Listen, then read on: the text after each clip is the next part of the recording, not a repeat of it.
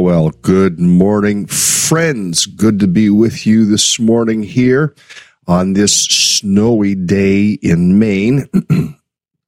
I don't know what Pennsylvania is like. I don't know what uh, Rhode Island is like. I don't know what uh, Virginia is like, but uh, we've got, I don't know, three inches of snow maybe outside in our, in our dooryard. Uh, for those that don't live in Maine, that's uh, our way of saying driveway. And um, so, uh, whatever it is, whatever weather, we're able to set up, take a little bit of coffee today. Did you get your coffee? It's my coffee with just a little bit of cardamom in it, and uh, it's good for the blood sugar. And uh, Walter Huss says, and uh, Don says, rain down where they are in uh, Pennsylvania and Rhode Island. but you're alive. You're able to set up. You're able to take some some nourishment. You're able to listen in. You're able to participate, uh, even if it is precipitating. You're able to pars- participate, and uh, we're glad for that. So, good morning to Priscilla, who's joining us uh, right now. We see there in the uh, in the comment section there. Uh, good morning to you as well. We are in the 14th chapter of the book of Corinthians, and we began it last week. We're going to finish it out, maybe finish it out this morning. It is a little bit of a longer chapter. Uh, God has given us all these unique spiritual gifts for the good of the body. They're not just for our own edification, uh, not just to make us ourselves feel spiritual, not at all. They are given to us for the good of others, for the good of the church. And uh, some people had certain gifts, and what they were apparently doing in Corinth we're saying, uh, I have superior gifts. Listen to me. I, am more spiritual because I have this word of prophecy I can speak, or I'm able to speak in these other, other languages, this glossolalia or, or languages or this heavenly language. We talked about earthly languages and heavenly languages last week that Paul does seem to uh, lay out here in the opening verses, the opening 10 verses or so of First Corinthians 14. And some were saying, well, you should listen to me because I, I have more connection with God. And uh, that, uh, Paul really downplays that. And he says, let's put it in order. There should be orderliness. There should be consideration. and whatever your gifts are, to, to utilize your gifts for the good of the body. Now, let me have us pick up at verse 12 believe we said we'd pick up at verse 13 on Friday, but let me just give the, give you this. So it is with you. It says, since you're eager to have spiritual gifts, try to excel in gifts that build up the church. And I, I think that's, you know, that's the word that we need to really, uh, uh, hold on to today that we would, uh, that we would hold on to or practice our gifts in a way or uh, develop our gifts in such a way it would build up the church. Now, I know last week I talked some about, you know, if you have to go away and learn how to speak in tongues, uh, maybe it isn't a spiritual gift. But then I also said uh, we do have classes on preaching uh, to help people preach better. And the fact is, whatever spiritual gifts you have, uh, it's something that perhaps you can develop it. In fact, you go into what Paul said to Timothy. He says, fan into flame the gift that is in you. And so, uh, part of fanning it into flame is putting it to work. That is, that is part of fanning it into flame. Uh, another part could be, uh, develop it. I mean, think through for me, how could I be a better teacher? How could I be a better preacher? How could I be a better, um, communicator, things of that nature. And there, there are certainly things you can learn to enhance your gifts. Uh, you could learn how to, uh, uh, you know, do better as a greeter if you're a greeter in your church. Uh, and, and, that is such a significant ministry. Some of you greet at the, at the coffee bar and you're so very good at that and so, uh, reassuring and comforting. And uh, that's a great place for you. But to think through, okay, how can we, how can we learn to do better at greeting or how can we do better in music or how can we do better in fill in the blank, whatever it is. He says, try to excel in gifts that build up the church. And, and, I'm putting just a little bit of a twist onto that and saying this. I mean, not only excel in the gifts that build up the church, whatever gift you have, seek to use it to build up the church and grow in that gift, develop it, uh, learn it, uh, read some books on it, watch some, listen to some podcasts on it, uh, you know, uh, hone your craft. I mean, it'd be interesting. And, and I haven't done it. Maybe it's something that Don would do you know, the coffee ministry of the church. You do a little, a little search on the coffee ministry of the church. I'm thinking coffee because I need a second cup and, uh, this is pretty good. I'm going to get, get another swallow. Grab your cup. Let's have one. Or, you know, you, you, that's something you could Google. I, I know there are books written about being greeters and ushers and things like that and, and the, the, the hospitality aspect of the church. So try to develop your gifts for the good of the body to expand the body. And, you know, one of the things I think that we need to, to think about some, uh, that we don't tend to think about a lot, and it's, it's not much in some of the language, and I want to surface the language, is how to multiply. You know, uh, how do we multiply our efforts? How do we multiply uh, our work? How do we multiply people?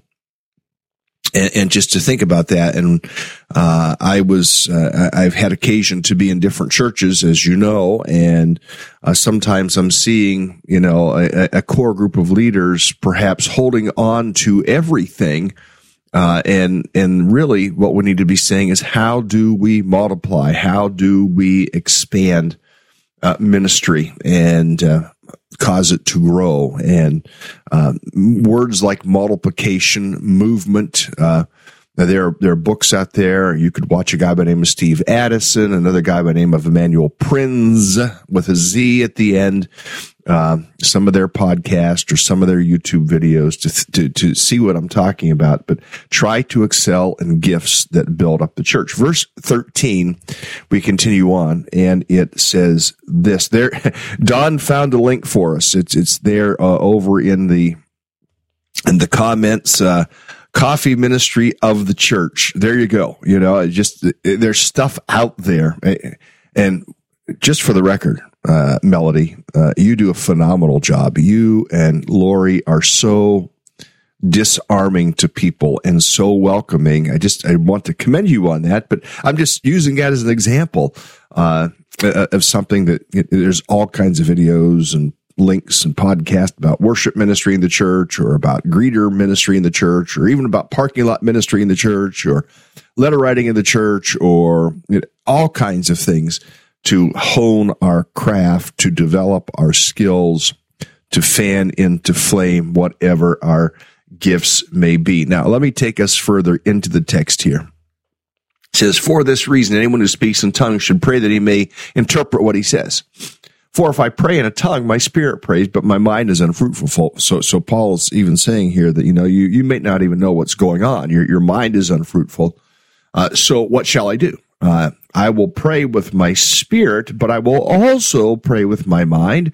I will sing with my spirit, but I will also sing with my mind. I just, I want to camp on verse 15 for a moment, the idea of singing with our spirit.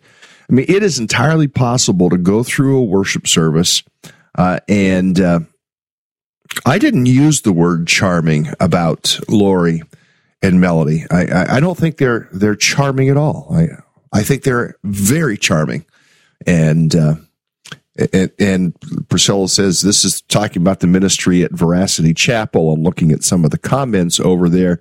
Uh, they remember your coffee preference, and if you want, you know, you walk in the door and to have someone put into your hand your coffee preference. Now it's not quite a barista style yet. I mean, we're not doing lattes and and uh, macchiatos or things like that. But to know you like some milk and some sugar or whatever, and to have that put that's just a, a fantastic thing. Walter Huss, uh, we can be the most important person as a greeter to someone who's searching for a church home and, and we all can and should be that person. And we all come to church alone. Uh, even if you come with your spouse, you walk in the doors, it's like, okay, who am I going to connect with today? It, it's, it's such an important part. Now, let, let me come back in to the text. And, verse 15 says, uh, I will sing with my spirit, but I will also sing with, sing with my mind.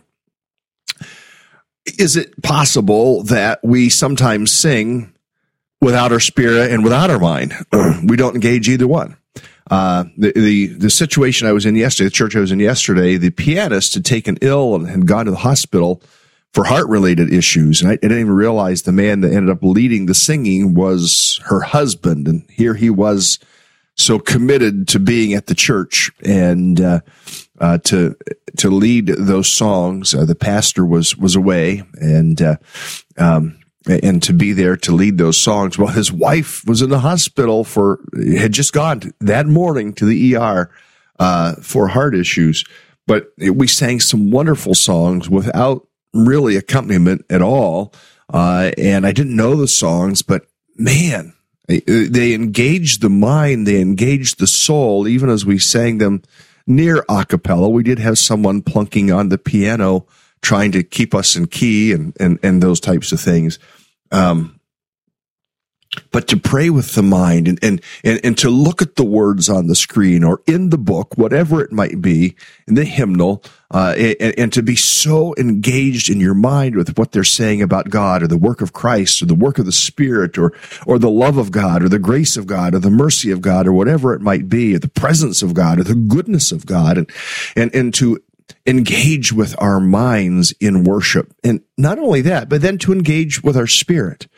He, he tells us in, in verse 15 here, he says, uh, you know, what shall I do? I will pray with my spirit, but I also pray with my mind. I will sing with my spirit. I will also sing with my mind. And oh Lord, that you would help us to, to engage more with our minds, to engage more with our hearts, that as we sing, that, that we would really seek to connect with you and not be worried about You know, is it too loud? Is it too hot? Is is there too much bass? Is there uh, uh, that's off key? That's but Lord, help us to be able to lay those things aside so that we can connect with you. That is our prayer, Lord, that we would sing with our minds, that we would sing with our hearts, we would engage you in worship. Well, the text continues and says in verse 16, if you are praising God with your spirit, how can one who finds himself among those who do not understand say amen to your thanksgiving? Now it says with your spirit. He's really talking about tongues at this point. Uh, he says, since he doesn't know what you're saying. And there could be many who don't understand. If, if you're singing in tongues and you are worshiping in tongues loudly, publicly, to some people, that could be very disconcerting. Now, I have never been to a Pentecostal worship service, so so I, I can't speak.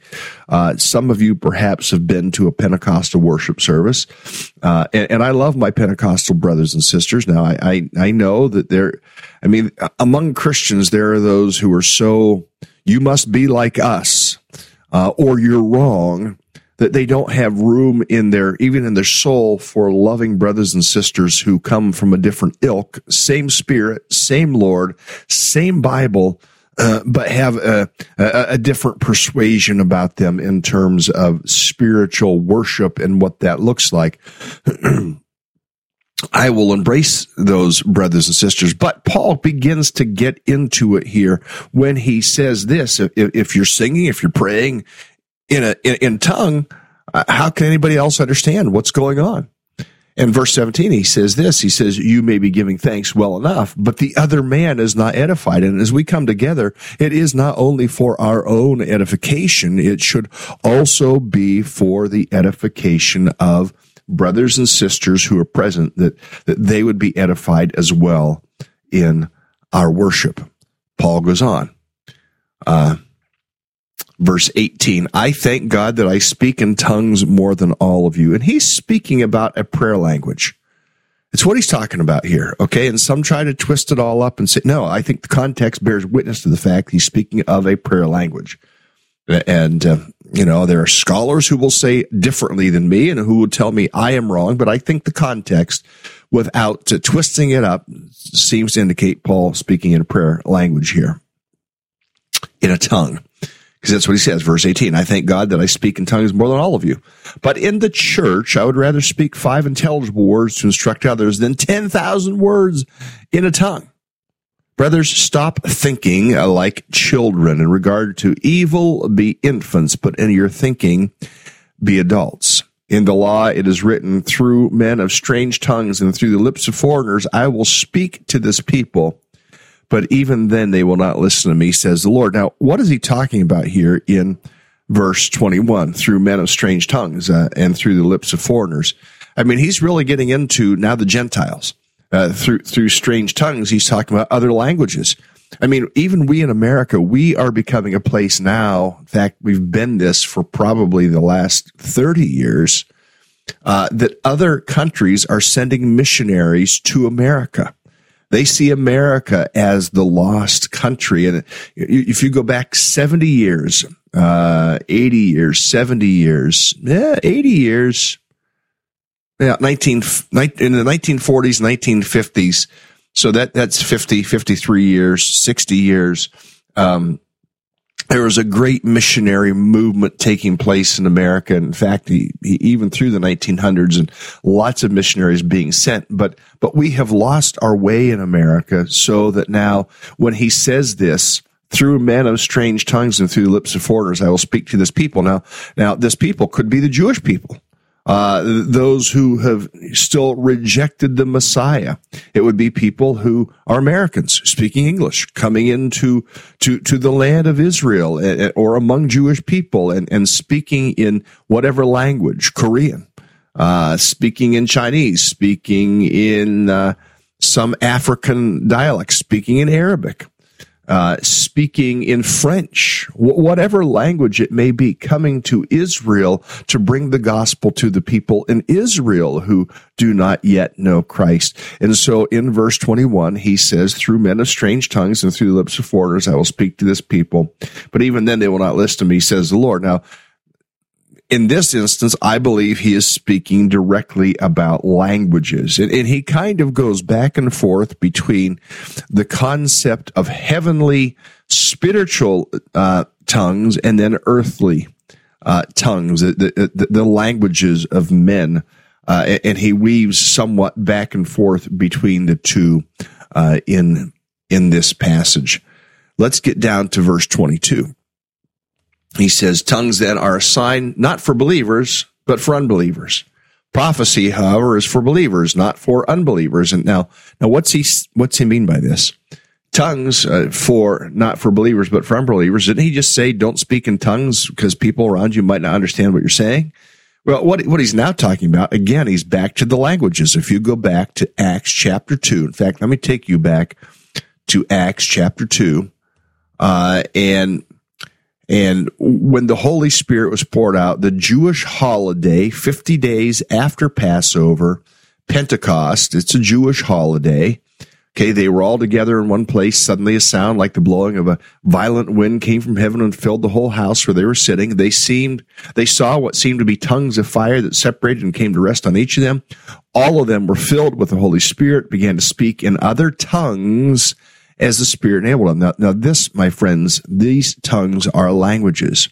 Now they were staying in Jerusalem, God fearing Jews from every nation under heaven. Now, throughout the variety of captivities that, that began all the way back in the days of Daniel with the Babylonians, uh, and then then the, the various iterations uh, of the the, the Babylonians, the Assyrians, the, the, the Greeks, the Medes, the Persians, the, the Romans, uh, and the dispersion that took place, uh, God's people were all over every nation. It says now they were staying in Jerusalem, God fearing Jews from every nation under heaven. They were there because of the holy day, because of the feast. It says when they heard this sound, a crowd came together in bewilderment because each of them heard them speaking in his own languages. And utterly amazed they asked are not all these men who are speaking galileans? They were from the region of the galilee perhaps even capernaum.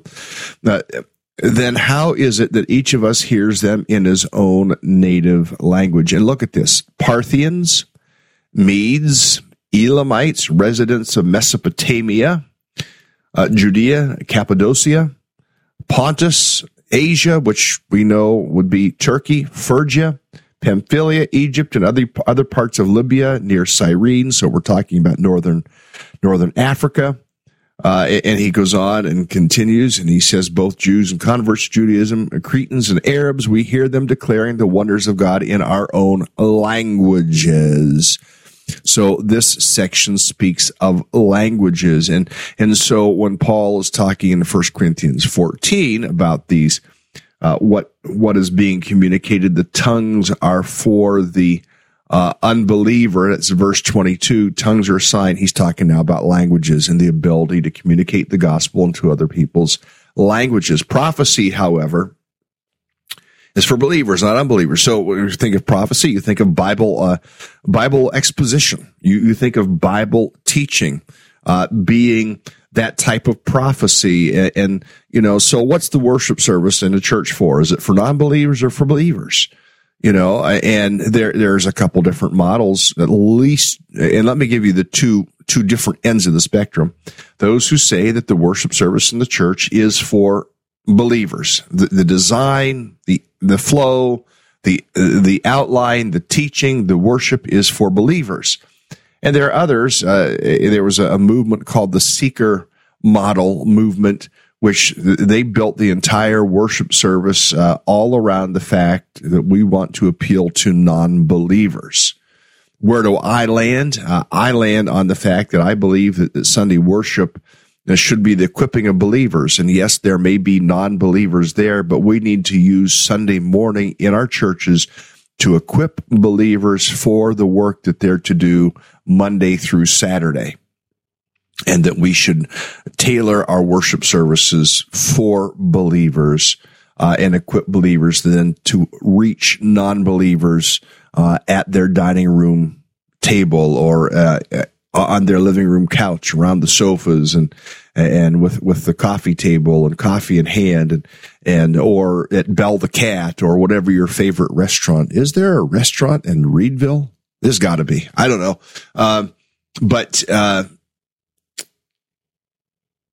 in that sense, prophecy, the Bible teaching. I mean, non-believers, yes, they can come and they can hear, but uh, we need to not water it down. We need to take it up. And I know, I know there's all kinds of debate and argument that can, can come around the idea, should the worship service be for non-believers or for be, for be believers? Uh, and I know lots of people have been won through worship services. I, however, am one who thinks that more people need to get won Monday through Saturday than on Sunday and uh, th- that the work of evangelism would be the work of our lives as as the Lord opens us up. And and and if we would begin to do that we would see multiplication. We would see movement if in fact I've ordered and when it comes I, am going to uh, offer a workshop on on uh, how to share our faith. So let me let me finish out this little section and I may have to come back to it again tomorrow uh, verse 23 says, So uh, if the whole church comes together and everyone speaks in tongues and some who do not understand or some unbelievers come in, they, will they not say that you're out of your mind? I mean, that could be your experience if you've gone to, even as a believer, gone to a, a Pentecostal service and they're all speaking in tongues. You might go, this is crazy. Um, and we'll get into tomorrow, I guess, since I'm going to go a third day in this chapter uh, we'll talk about the orderliness and the instruction that Paul gives. He says, But if an unbeliever or someone who does not understand comes in while everyone is prophesying, he will be convinced by all that he is a sinner and will be judged by all. Uh, and the secrets of his heart will be laid bare. So he will fall down and worship God, exclaiming, God really is among you. Now, he's talking about does isn't that a, a change up? Doesn't he say that tongues are a sign for unbelievers? And now he's saying don't speak in tongues. He's talking about the, the heavenly language. He's talking about that type of a tongue. He's saying if prophecy, the preaching, the exposition of scripture is done in the right type of way, a non-believer might be cut to the quick in their heart uh, and may end up giving their life to Christ. So uh, his expectation by and large is that as believers come together that the tongues speaking will not be taking place in the assembly but it will be a time of prophecy. And we are now limiting prophecy down to mean bible exposition the teaching of god's word. Uh, not not new not new signs. Uh, that is the position i'm going to take. And i know i have friends who would take a different view than that. Uh, but the tribes that I run mostly in would be in agreement with me that we're talking now the exposition of scripture, not, not new prophecy. So prophecy meaning the exposition of scripture. Paul seems to be saying that, that this is the type of teaching that should be taking place in our churches with the end result. And, and here you go.